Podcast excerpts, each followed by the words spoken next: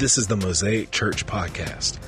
Mosaic Church is committed to making disciples that discover Christ, connect in Christian community, and serve others and the world. If you're new to us uh, today, we are in just starting off in the book of Daniel. Uh, this is our third week. And uh, first week we asked a question. You were to go home and figure out what the goal of the world system is. What is the goal of the world system?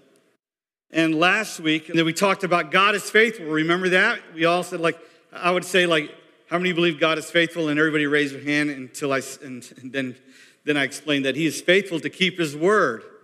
And there's a whole section in Leviticus of promises and also um, promises of discipline. If you don't obey, this will happen. And so God has always been uh, faithful to his word in Leviticus chapter 26, I believe it was. And, and then last week, we talked about Hezekiah making uh, um, a political alignment with the enemy, uh, Babylon, and he needed not to do that. And then the opportunity to give glory to God he didn't do it. He pointed to his treasure house. He, he pointed to his military. He pointed to himself, basically. And never once did he tell the Babylonians about God and who was the one that actually delivered them to the Assyrians. And so we are in the very beginning part of uh, chapter one of Daniel.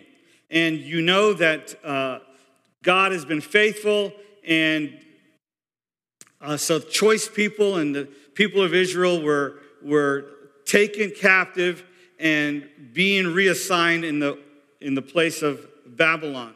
So when I say the name Mishael, anybody know? Raise your hand if you know the name Mishael. Uh, Mishael, um, in Spanish is Misael. And I had a friend, one of my good friends, a childhood friend, his name is Misael. And uh, he hated that name because every time he was going to school, he just says, call me Michael. And so, uh, Azariah, anybody know who Azariah is? Azariah I got a few hands. Hananiah, Hananiah, sounds like a Petra song. Um, thank you, Dave, for laughing. Uh, those are names that I will explain to you who, who they are. Look what it says in chapter 1, verse 3. Then the king ordered Ashpenaz, the chief of staff, to bring to the palace some of the young men of Judah's royal family, other noble families who had been brought to Babylon as captives. Select only the strong and healthy and good looking young men. He said, make sure they're very well versed in the branch of learning, are gifted with knowledge and good judgment, and are suited to serve in the royal palace. Train these young men in the language and the literature of Babylon. The king assigned them a daily ration of food and wine from his own kitchens. They were trained for three years and then they would enter the royal service. Daniel and Hananiah, Mishael and Azariah were four of the young men chosen, all from the tribe of Judah. The chief staff renamed them with these Babylonian names. Daniel was called Belteshazzar, Hananiah was called Shadrach, Mishael was called Meshach, and Azariah was called Abednego. So that was the scripture. That's who they were. And so I would my guess is that these men, these young men, were probably in their late teens. So picture someone going off to college. Someone has finished high school, 17, 18 years old, and, and going off to Florida State or FAM. And that's what these young men, basically about that, that age bracket. But they're being sent, and I don't know how different this might be, but they are being sent to be re educated.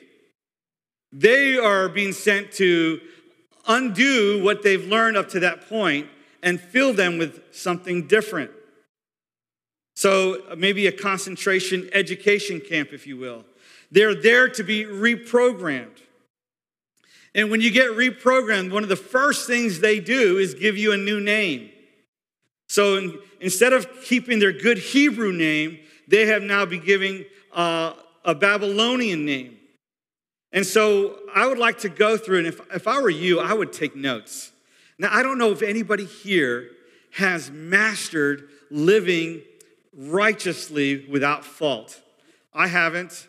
Uh, I know you would like to think I do, but I don't.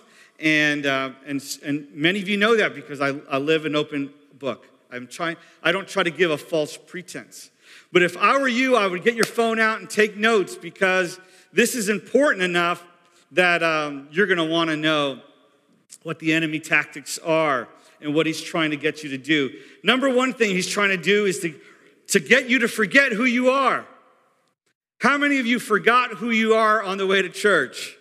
You know, in your relationship with your, your, your family and that, you know, shoving those kids in the van and, and slamming the door. Did you forget? And, uh, and that usually happens. I remember I forgot every week, especially when my kids were, uh, you know, four, six, and, and eight. Uh, that kind of age bracket. But we forget, don't we? Sometimes we forget who we are when we're at home by ourselves watching uh, television or on the internet. We forget uh, when we're at the workplace and at the lunch counter the lunchroom at work, we tend to forget. And that's the tactic of the enemy to get you to forget who you are and whose you are.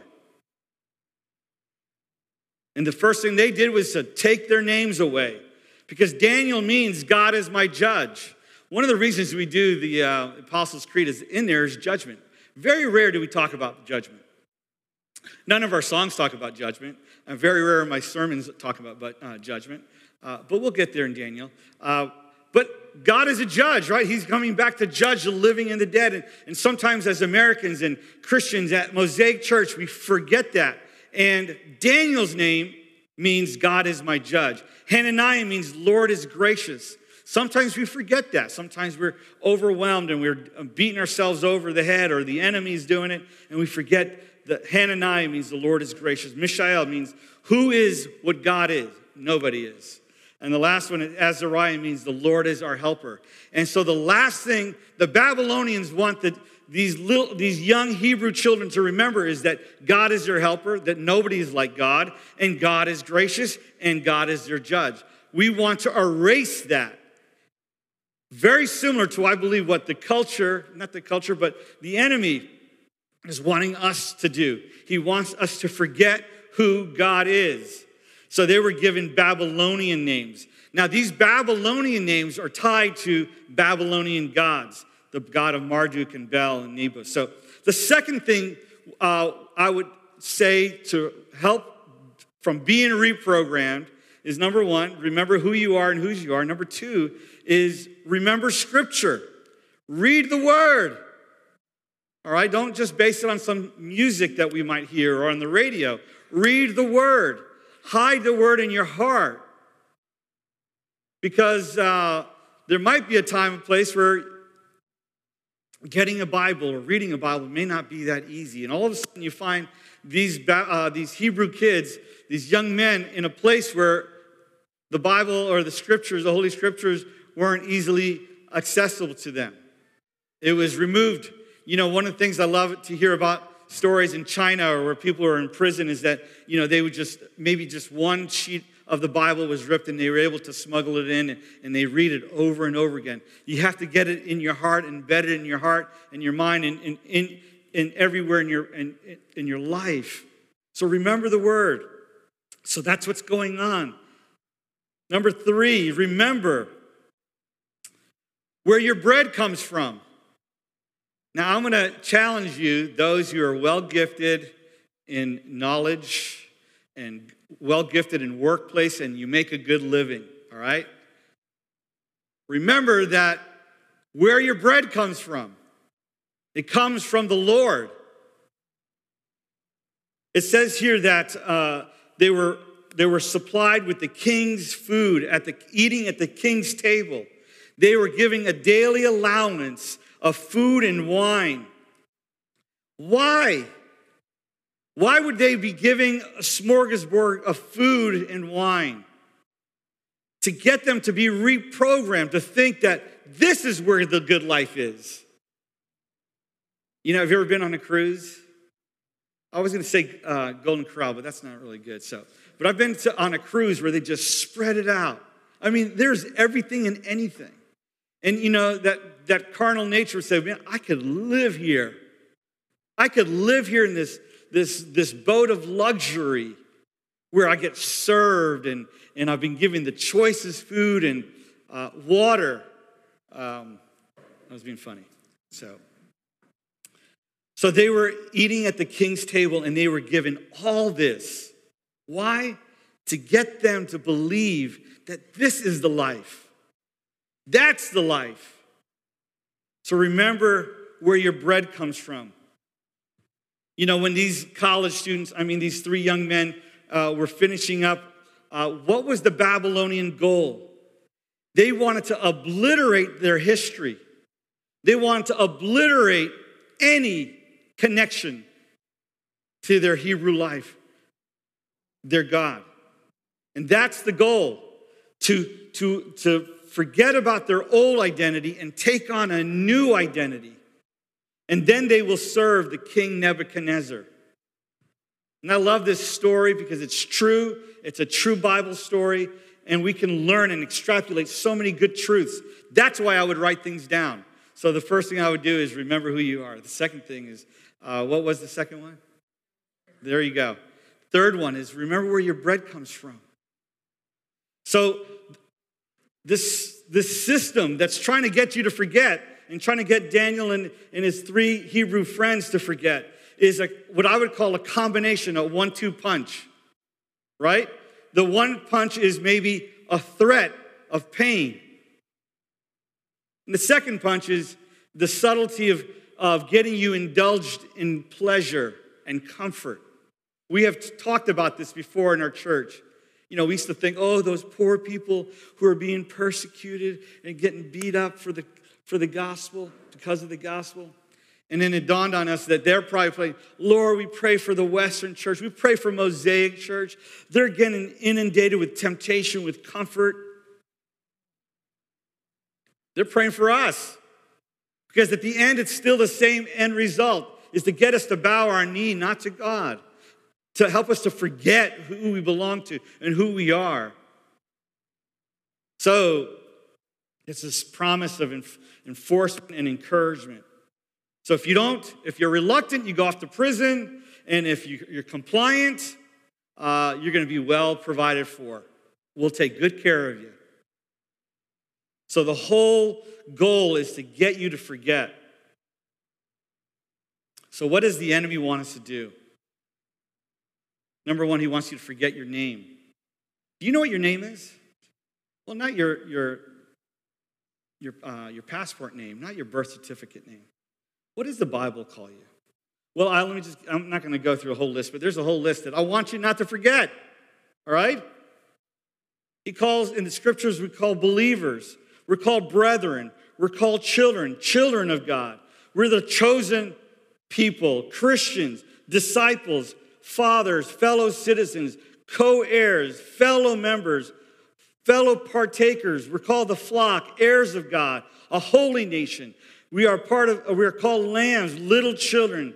We're God's own possession. We're called priests. We are called redeemed, saints, sheep, sons of God, sons of light.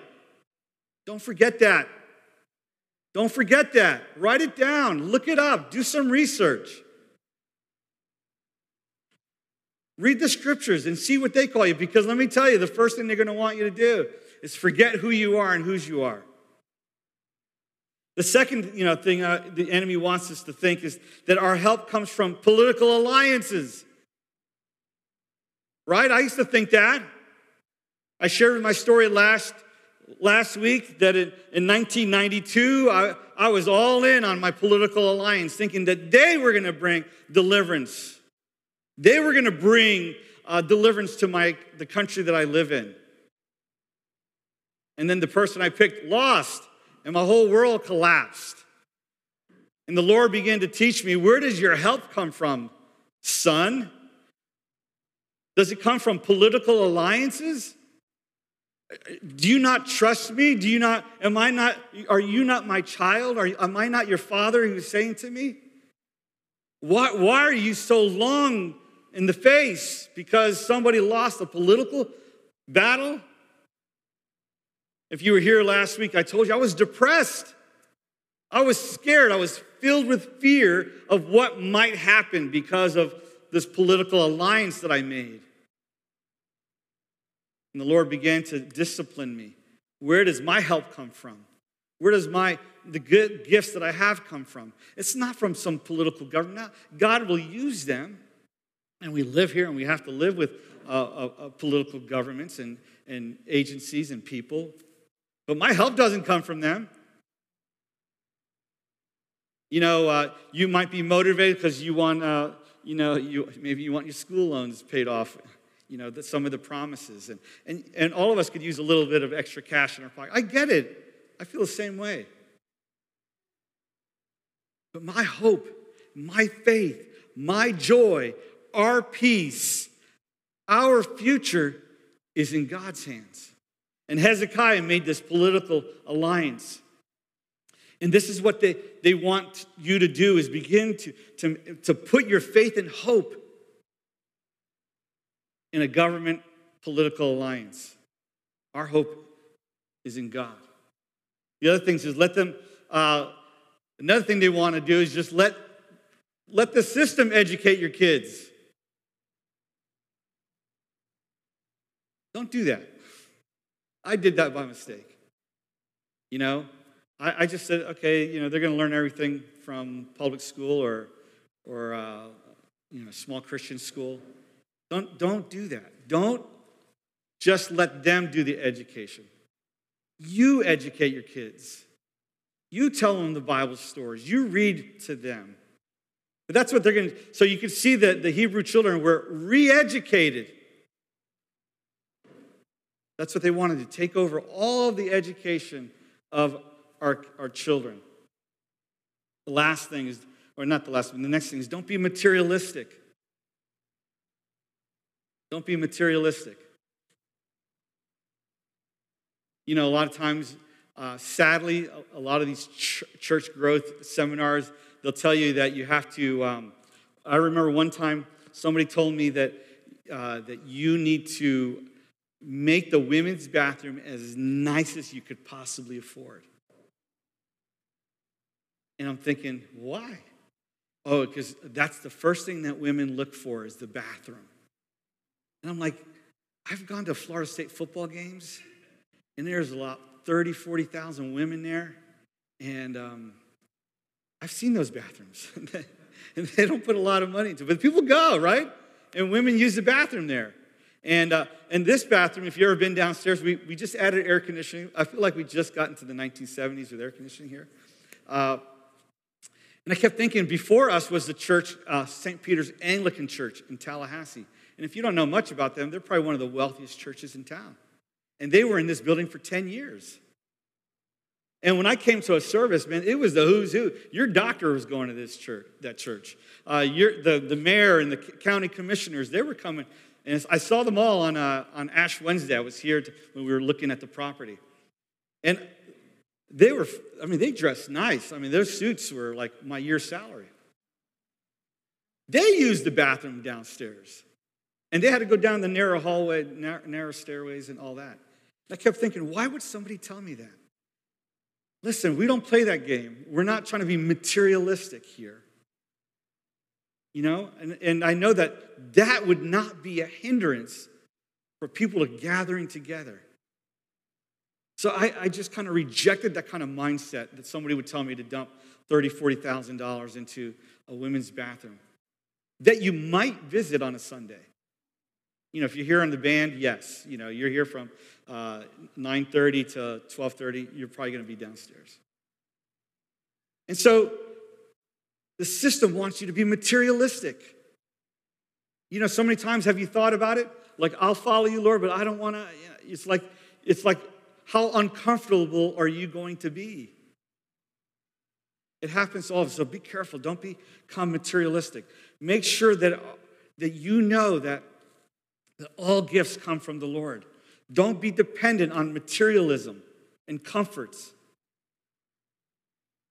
Another way for the enemy to get you to do is, is don't think of Jesus at all, at all during the day. Matter of fact, just don't even think about him all week. Talk about sports, uh, watch the news, uh, talk about the news 24 7. Now, my mom's not here, but she seemed like she just wanted to talk about the news. And I'm like, Mom, let me guess. They hate that person, and that person hates them, and everything's going to hell in a handbasket. The same thing I heard five years ago. All right, nothing's changed. Have you heard, like, mom, she's watching. I love you, mom. Uh, I forgot. I forgot that she's watching.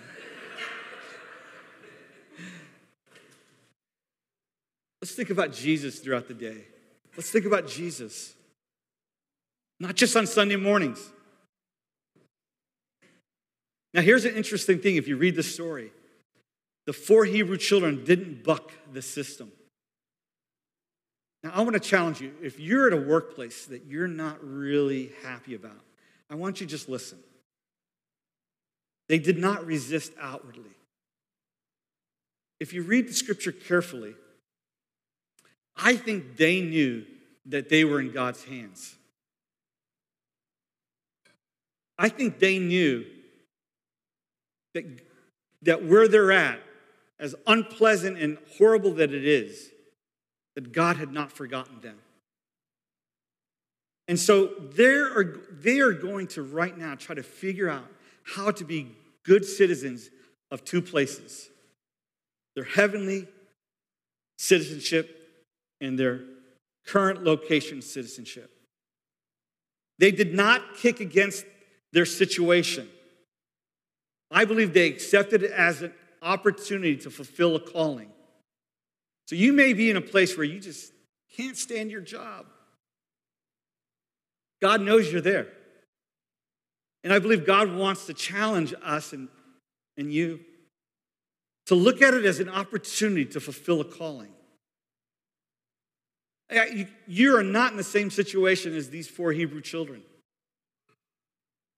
So they, they didn't passively resist their boss. They didn't just clench their fist and I'm not going to do anything. They didn't do something like that. Are you going to read in the story that they began to progress in their work? So they felt called to the situation. And one of my favorite scriptures in Jeremiah 29, 20, uh, verse 7 Seek the welfare of the city where I have sent you into exile, and pray to the Lord on its behalf. For in its welfare, you will find welfare. Whoa. Let me read that again. This is Jeremiah 29 7. But seek the welfare of the city, seek the best of the city, where I have sent you into exile, and pray to the Lord on its behalf. Pray for your workplace. Can you believe that? God's called you to pray for Swift Creek.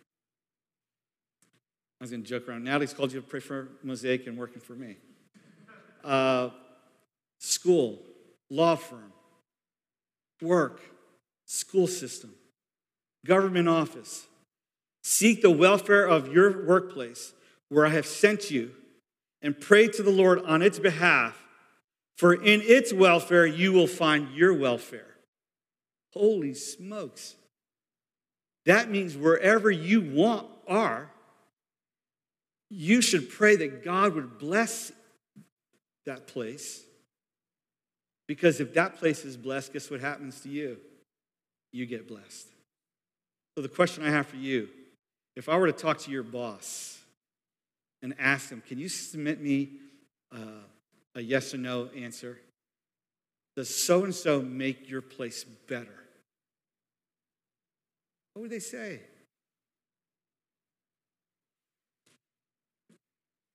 Seek the welfare of the city where I've sent you into exile. Pray to the Lord on its behalf, for in its welfare you will find your welfare.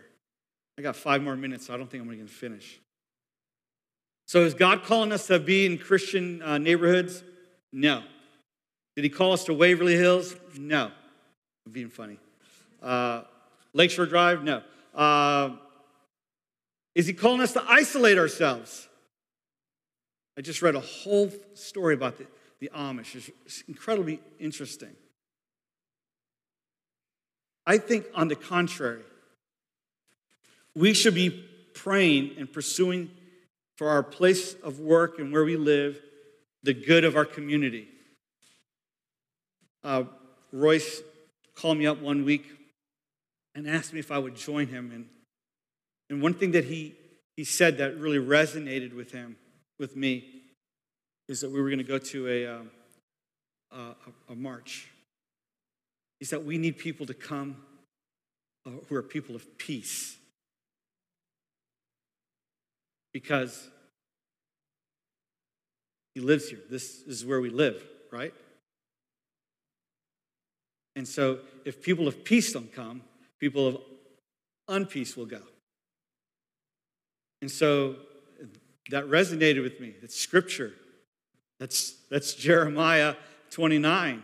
Seek the welfare of the city that I've sent you into exile. Pray for the Lord on its behalf, for in its welfare you find your welfare. When the city thrives, we thrive. So try to try to retain a healthy citizenship. Okay, number one, I'm going to just cruise through in three minutes. Celebrate. What's one thing that we can do to help from us being reprogrammed, to help us stay focused? Celebrate. When we come to church, celebrate. We should be the, you know, I remember one time we had a party at a picnic area, and uh, uh, at the res actually, and it was when I was just doing campus ministry, and then the the group next to us showed up. It was, uh, I think it was a fraternity. And I remember telling our leaders, like, we are going to have more fun than that, all right? So even if we're going to fake it, let's fake it. Uh, but there's just no, celebrate. Christians should be, we should be filled with joy and celebration because of our King. Because of our King. So I know that I remember coming to church sometimes. Uh, we had just had a knockout, drag out with my wife, and and then you come to church and you don't want to worship because of that. Um, that's don't don't do that. Just worship and celebrate. Uh, we're not celebrating what just happened 30 minutes in that van, but we are celebrating the King. It's it's who He is, not maybe how I, I behaved a few minutes before. Celebrate, celebrate God. Celebrate who we belong to. You're a Christian. Celebrate each other. It's so good to see you. It's so good to see you. And that's why we miss some of you that are watching. I know that while you're home and we are praying for you, but we miss seeing you. Thank you for reaching out to me and us. We celebrate each other. We need to remind each other, remind one another who we belong to. Sometimes people don't like that. When you're misbehaving, I might say, hey, you know, you got to live kingdom. You're, you're a citizen of king, the king. And people don't like that. But all I'm doing is reminding you, and you're going to remind me, who we belong to. Last one, I, I, I got to stop because I'm going long, but don't eat the king's food. We'll talk about that next week. But let me encourage you this morning. Remind one another. Talk to your, your spouse. Sometimes you might say to your spouse, like, that's not kingdom living. And then you don't get mad for someone saying that because they're right. That's not, we celebrate. When we come to church, man, this place, we should be uh, celebrating hanging from the chandelier celebration. Not because we're crazy, not because we're trying to conjure up some emotional, uh, you know, endorphins. No, it's because he's not hanging on some cross, he's not in some grave, he's not a figment of our imagination. We celebrate because he's alive. We seek the welfare of our city. Think about Jesus all day, amen? I pray that your workplace, I pray if I pray that your workplace says, you know what? I am so glad they're part of my work they make us better. They make us better. If they were to leave, it would be a loss. I pray that that's what's going on at work. Hey, let's pray. Lord, we say thank you for this day. We thank you for your goodness and kindness. And Lord, thank you for your word. Lord, we just, um, we've learned so much just from these few scriptures, these few verses. Lord, how to maneuver in this world that we're in. Lord, we want to honor you with everything that we say and do. Lord, we want to live for you fully. We are not naive. We are not blind to think that somehow we are immune from being influenced by this world. There's not a person in this room that is not capable, or let me put it this way Lord, there's not a person in this room that isn't constantly being tempted away from you, whether through anger, lust, power, identity, the flesh, food, Fortnite, all, all sorts of things that, Lord, if we begin to indulge in any of those things, Lord, we lose focus on who you are and who we are and who we belong to. Thank you, Father. Lord, I thank you for your word, that we have it in a written form, that we can read it and learn. Thank you, Father. In Jesus' name. And everybody said, Amen. Amen. May the Lord be with you. He is risen. God bless you. We want to thank you for listening. We pray that you were blessed and encouraged. If you like what you heard today, subscribe to this podcast and listen whenever you like. To find out more about Mosaic Church, please visit www.mosaicchurchtlh.com.